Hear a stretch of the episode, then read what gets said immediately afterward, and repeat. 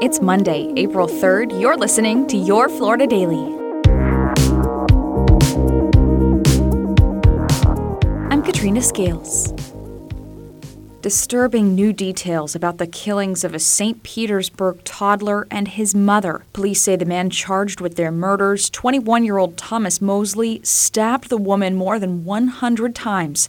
The body of their two year old son, Taylen Mosley, was found in an alligator's mouth. According to arrest records, 20 year old Pashun Jeffery had just thrown a 21st birthday party for Thomas Mosley with family. Hours later, police say she was found stabbed to death on her bathroom floor. Her son, Taylen, was reported missing, prompting an Amber Alert. Police say they narrowed the search to a park where they saw an object inside an alligator's mouth.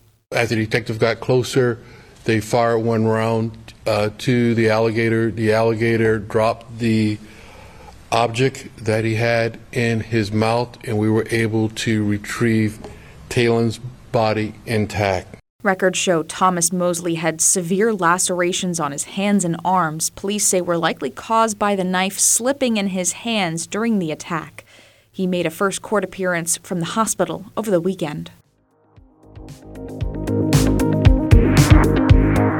The FDA has published a recall for salmon sold at Publix stores in Florida over concerns of possible listeria contamination. The company, Seven Seas International, says it's recalling 295 cases of Biltmore smoked wild sockeye salmon.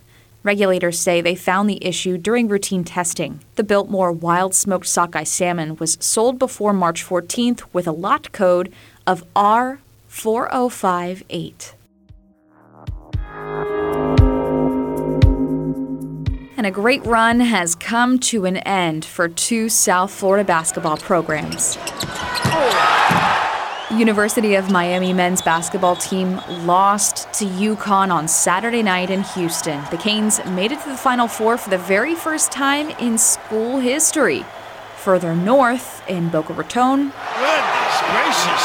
All the way back from 14 down in the half. Well, you never know who's going to hurt you in this tournament. Fans of Florida Atlantic University witnessed a heartbreaker.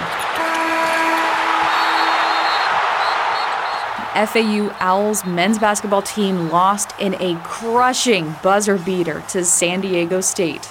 Like Miami, FAU made it to the Final Four for the first time in school history, stunning everyone's brackets. I was in shock when the buzzer went off, but um, I mean, it's a game of basketball. Uh, we had our fun when, we did that at Memphis, and uh, it just didn't go our way this night. And um, like I said, uh, we got the whole team coming back, so uh, Owls ain't going nowhere. Find these top stories along with breaking news, weather, and traffic all day on clickorlando.com. And now, a completely random Florida fact.